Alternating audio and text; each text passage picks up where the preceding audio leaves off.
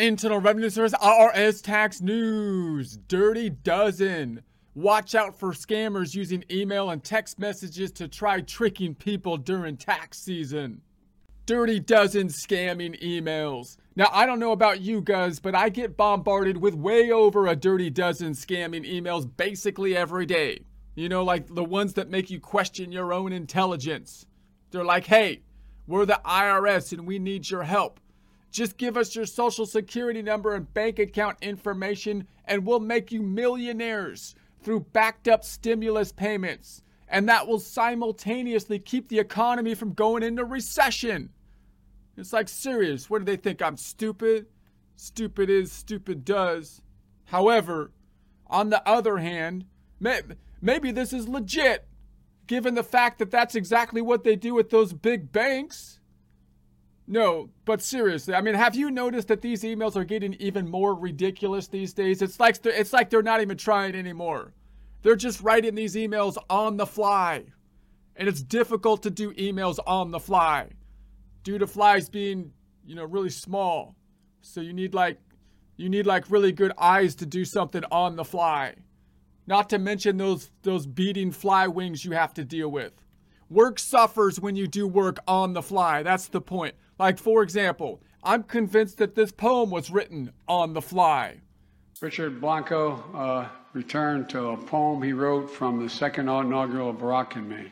A poem, one today, says, and always one moon like a silent drum tapping at every rooftop and every window on every in, of every county, country. I'm, let me start this over again.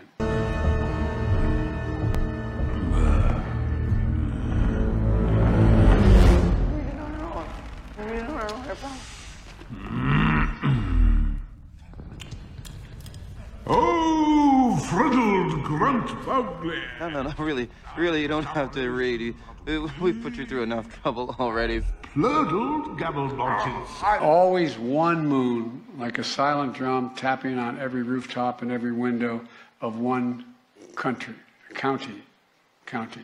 On a lugged bee. Vogon poetry is widely accepted as the third worst in the universe. The second worst is that of the Asgoths of Kriya. During a recitation by their poet master, Grunthos the Flatulent, of his poem Ode to a Small Lump of Green Putty I Found in My Armpit One Midsummer Morning, four of his audience died of internal hemorrhaging. All of us facing the stars. Hope, a new constellation waiting for us to map it, waiting for us to name it together. And the president of the Mid-Galactic Arts Nobbling Council survived by gnawing one of his own legs off. Oh, I will rend thee in these double wards.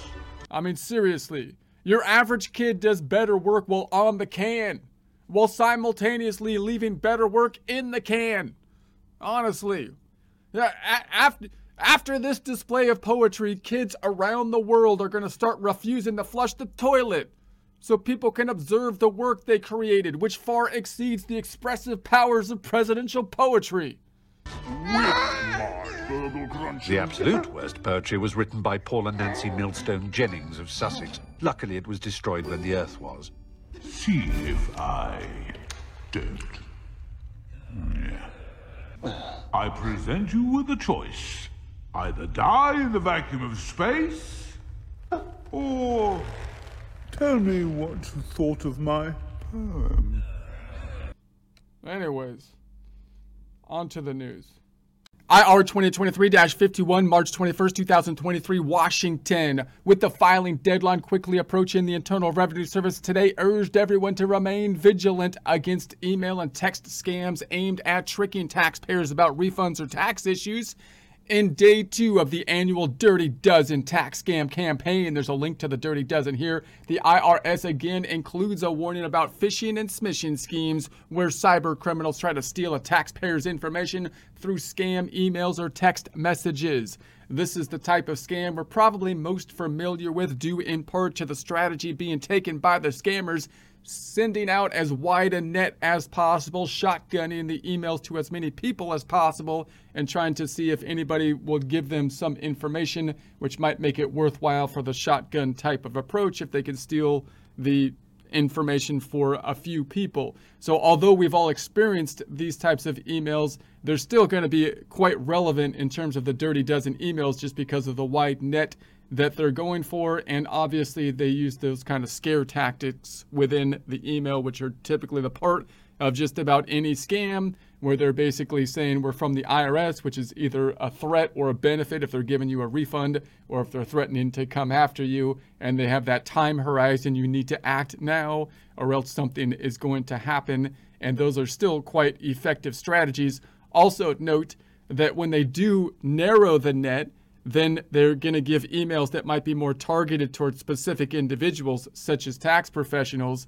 Then they can get quite more uh, legitimate looking in terms of the email as they target an individual. The reason the emails are quite generic looking when they cast the wide net is because they're casting a wide net. So we still have to be careful of the emails that are that are more aimed at, at a particular individual, because they can get more and more sophisticated given the terms of a specific individual, such as acting as a client or something like that.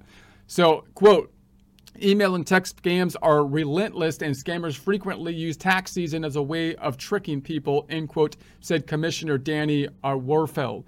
Note that these emails always have been around, obviously, but the more that there's an environment where it's un- there's uncertainty about the law in particular, because the law has been changing a lot in the last few years, that clearly is going to have an, an environment where more people are going to be subject to these types of frauds, which will increase the level of of the f- spamming types of emails that are out there. Because if someone sends you an email during this time frame saying, hey, we're gonna, the I R S needs information so they can send you a stimulus check or something like that, you're much more likely to say, well, that makes sense given what's been going on over the last two years. Maybe that's true, than you would like three years ago or before the pandemic, where you would say, that's ridiculous, the I R S doesn't work that way, right? So now, So so that's going to be one of the things that we have to kind of keep in mind as to, well, why would this be happening at this point in time? Well, of course, it's going to happen so that when when there's changes to the laws, there's going to be uncertainty.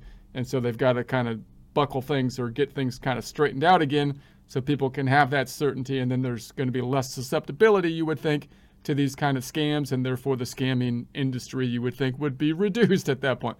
But in any case, quote, "With people anxious to receive the latest information about a refund or other tax issues, scammers will uh, regularly pose as the I R S, a state tax agency, or others in the tax industry in emails and texts.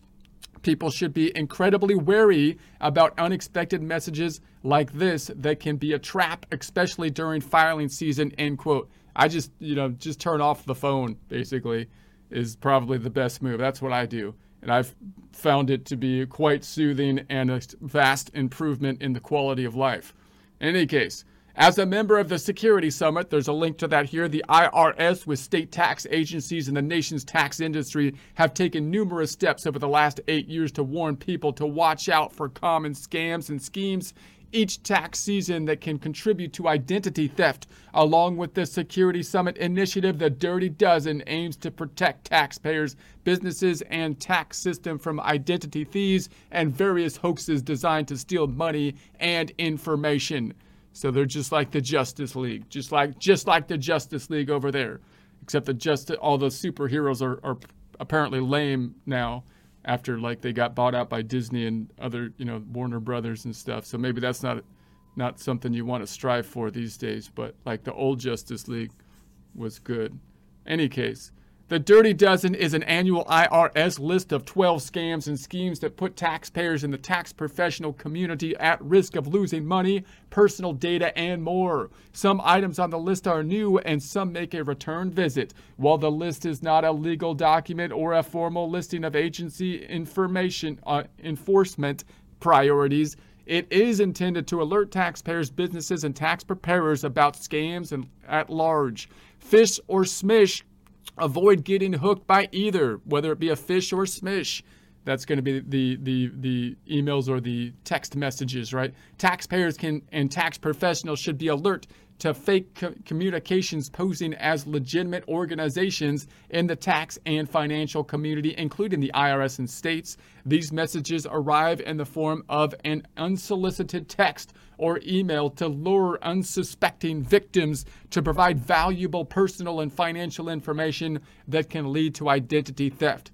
That's just about every email or message I get, isn't it? Isn't that like the definition of a of an email these days? I thought that's just what they what they were.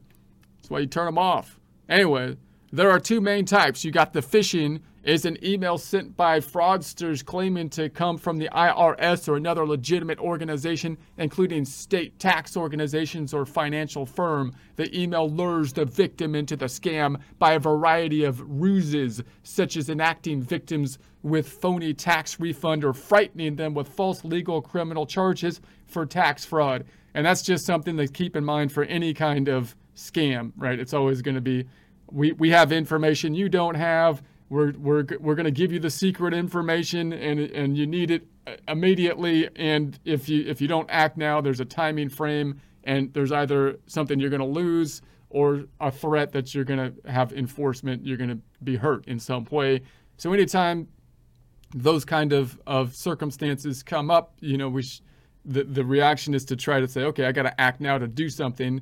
But but the, you got to ignore that impulse generally and say, well, this is probably a scammer, and I should just like hang up on them or something, and possibly not respond to the email would be the way to go. Maybe I shouldn't even have opened the email.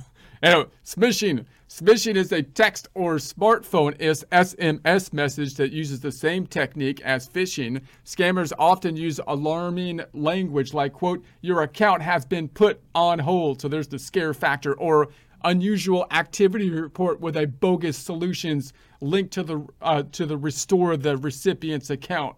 So you've got to contact them for this special information that they know that they how you got scammed, man, and you got to contact them immediately because they're going to help you out. But then they don't. They don't help you at all. They take your information and then steal stuff from you. So unexpected tax refunds are another potential target for scam artists. So the I R S initiates most contacts through regular mail and will never initiate contact with taxpayers by email, text, or social media regarding a bill or tax refund. So if you get a tweet from the I R S saying that you, you need to give them money through a gift card or something, then that's probably not legit. You should probably say no to that one. But you know, never click on any unsolicited communication claiming to be the I R S, as it may surreptitiously load malware. That's a sneak. That's the scariest one, where they put they put the stuff on your computer and then steal all your information so they can so they can do bad stuff to you. So in any case, it may also be a way for malicious hackers to load ransomware that keeps the legitimate user from accessing their system and files. So now I'm going to lock you out from your stuff. Individuals should never respond to tax-related phishing or smishing or click on the U R L link. Oh, great. I can't respond to phishing or smishing. Now I can't communicate with any of my relatives. Whatever. Instead, the scams should be reported by... Sin- That's just a joke, by the way. I was just kidding. Instead, the scams should be reported by sending the email or a copy of the text S M S as an attachment to the phishing at I R S dot gov. There's a link to that here. The report should include the caller I D, email, or phone number, date, time, and time zone, and the number that received the message. Taxpayers can also report scams to the Treasury Inspector General for Tax Administration or the Internet Crime Complaint Center. There's links to those items. The Report Phishing and Online Scams page at I R S dot gov provides complete details. So obviously, if you report this stuff, you're not. It's not like they're going to fix the problem for you. It's not like they're. But you're trying to get. You're trying to get these guys. So it's some small piece in the puzzle. For so hopefully those those people over there can find these guys and help out other people in the future that might be subject to the same kind of harassment that you've been dealing with.